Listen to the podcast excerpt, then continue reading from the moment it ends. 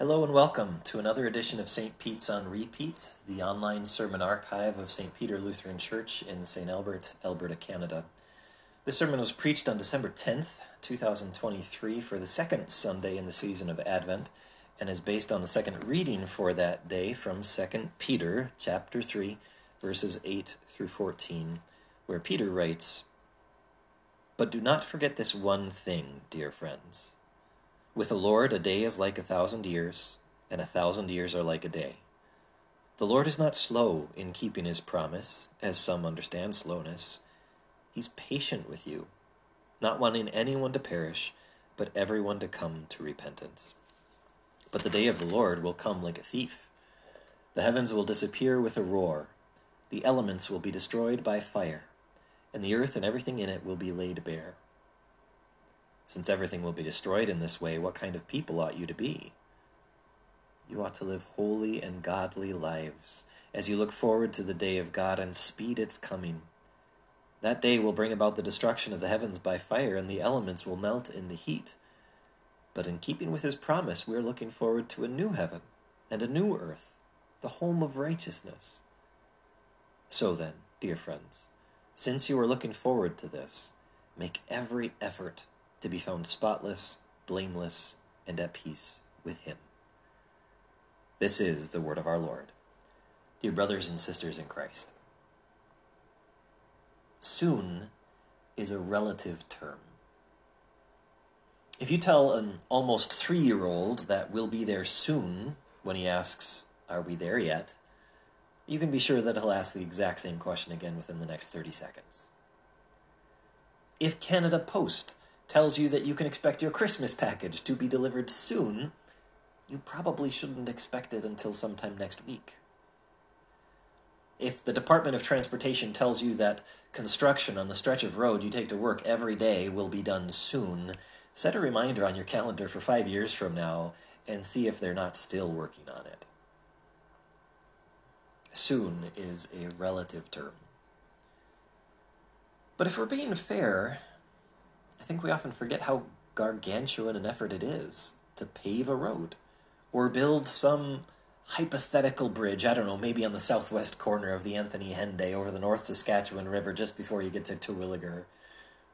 It takes literal tons of materials and tools and heavy machinery and expertise and engineering and manpower, not to mention the financial resources to pull it all off five years might actually be soon for a big construction project like that. On the other hand, for that three year old, the day it takes for you to travel over the river and through the woods to grandmother's house for Christmas represents about 0.0009% of his entire life. Now, that may not seem like much to you, but that same percentage for that three year old's 36 year old dad would come to almost two weeks of his life. That's almost a whole month for his 74 year old granddad. Proportionately speaking, that one day is not soon at all, it's a long time. Soon is a relative term. It depends on who you are and what you're talking about. If what you're trying to accomplish requires great effort, we can usually find it in us to be patient. If you're short on time, however, patience can be harder to come by. Peter talked about patience in our second reading for today, both our patience with God and God's patience with us. And maybe not surprising at all, what Peter found was that God is much more willing to be patient with us than we often are with him. In fact, Peter would suggest that patience is even God's passion. We'll get to that in a second, but but first I want you to understand why Peter writes what he does. A few minutes ago you heard Rob read these words, with the Lord a day is like a thousand years and a thousand years are like a day. What we didn't read is what prompted this passage. Earlier in the same chapter, Peter writes, In the last days, scoffers will come, scoffing and following their own evil desires. They will say, Where is this coming he promised? Ever since our ancestors died, everything goes on as it has since the beginning of creation. Peter is addressing the fear that because Jesus has not come back yet, as he promised he would, that must mean that Jesus is a promise breaker and that our faith has been founded in a fairy tale that should be believed no more than Santa Claus, Jack Frost, or Buddy the Elf. Jesus promised Peter that he would come back soon. It's been 2,000 years. I mean, I know that soon is a relative concept, but is there any circumstance in which 2,000 years can be considered soon? At what point should our Christian patience in God run dry? What if it has already? I mean, think about that.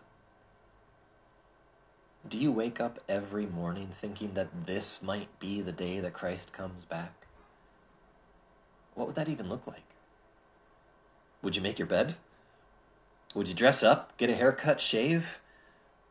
If Jesus were coming today, and this is your last day on earth before an eternity in heaven, how would you feel while you're eating breakfast in the morning? I honestly don't know what I'd do. But I do know some things that I wouldn't do if I knew that this was my last day on earth. I wouldn't get frustrated that my son woke me up an hour earlier than I wanted. If I knew that Jesus were coming back today, I, I wouldn't feel panicked at breakfast, thinking about all the work that's been piling up on my desk. I wouldn't stress out over retirement plans, RESPs, TFSAs. I wouldn't get upset about whatever petty thing my neighbor or family member or coworker did to me. I wouldn't let my depression or anxiety spin me into a cycle of sinful coping mechanisms. I wouldn't go the whole day without thinking about or praying to God. He'd be about the only thing I could think about. Or maybe you could think about it this way. When you hear Peter say, The day of the Lord will come like a thief, the heavens will disappear with a roar, the elements will be destroyed by fire, and the earth and everything done in it will be laid bare. Does that make you happy or sad? Does that make you he- feel hopeful or fearful? Are there things in this life that you're not ready to let go of yet? If your sports team is currently on a heater, would you rather that Jesus not come back until after the championship so that you could enjoy going out on top? Are you looking forward to Christmas so much that you would rather that Jesus wait until all your presents are opened and your family goes home before he destroys the world? If Jesus came today, would you be disappointed that you didn't get to see your children grow up, or your career blossom, or get your chance to ask that special someone out on a date?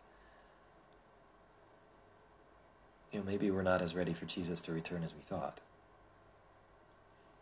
Maybe our patience for God to keep his promises is or has already dried up. But that's why I'm thankful that God's patience is his passion. Listen to what Peter said at the beginning of this passage again.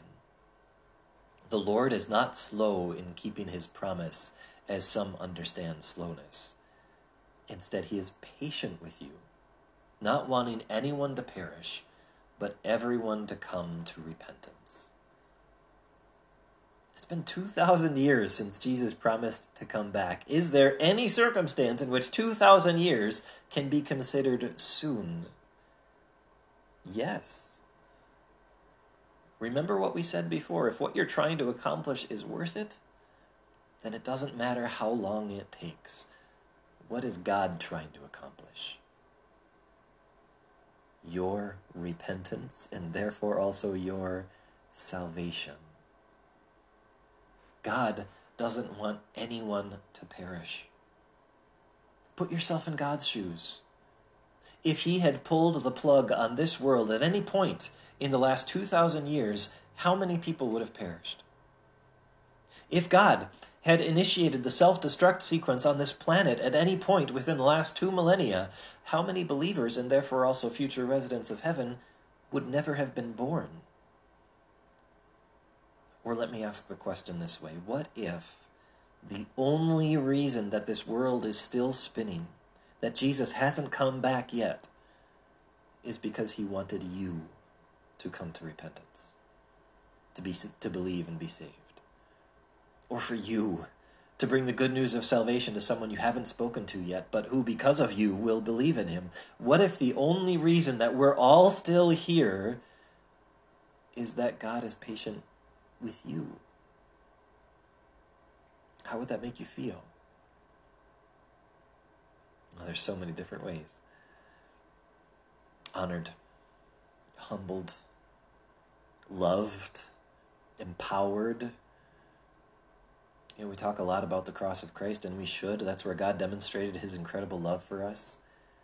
God sacrificed his sinless Son on that cross for sinners like us.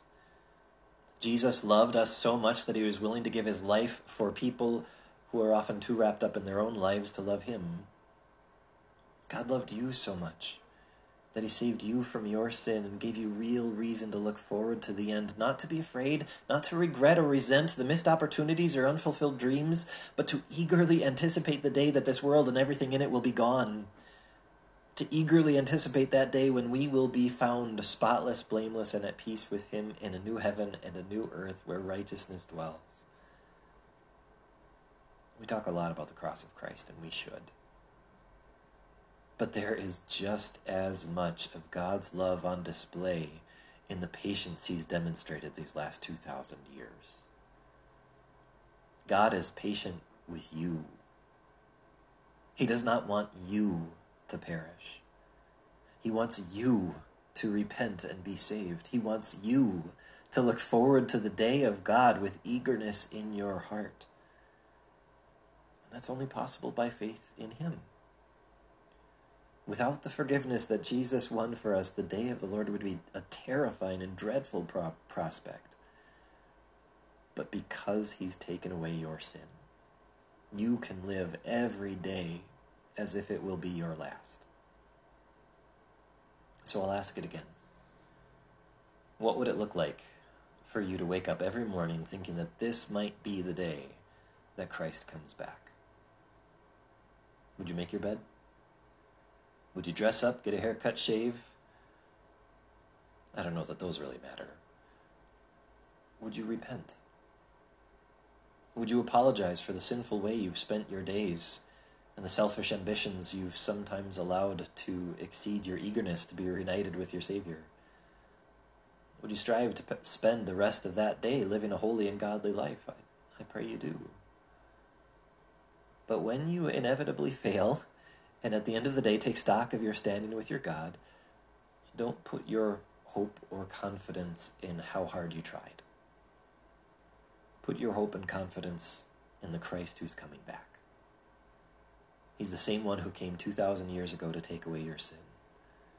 He's coming again to take you home to heaven, where you won't have to deal with frustrations and fears from the outside or guilt and shame on the inside. He's coming again to take you to heaven where you will live in his righteousness and be found spotless, blameless, and at peace with him because of him. 2,000 years may not seem very soon to you, but I'm eternally grateful that God has waited this long so that you and I could know his love, so that you and I could repent and be saved, and so that you and I could learn to change our prayers from, Wait, Lord, I have so much left I want to do, to Come, Lord Jesus. Come quickly. Amen.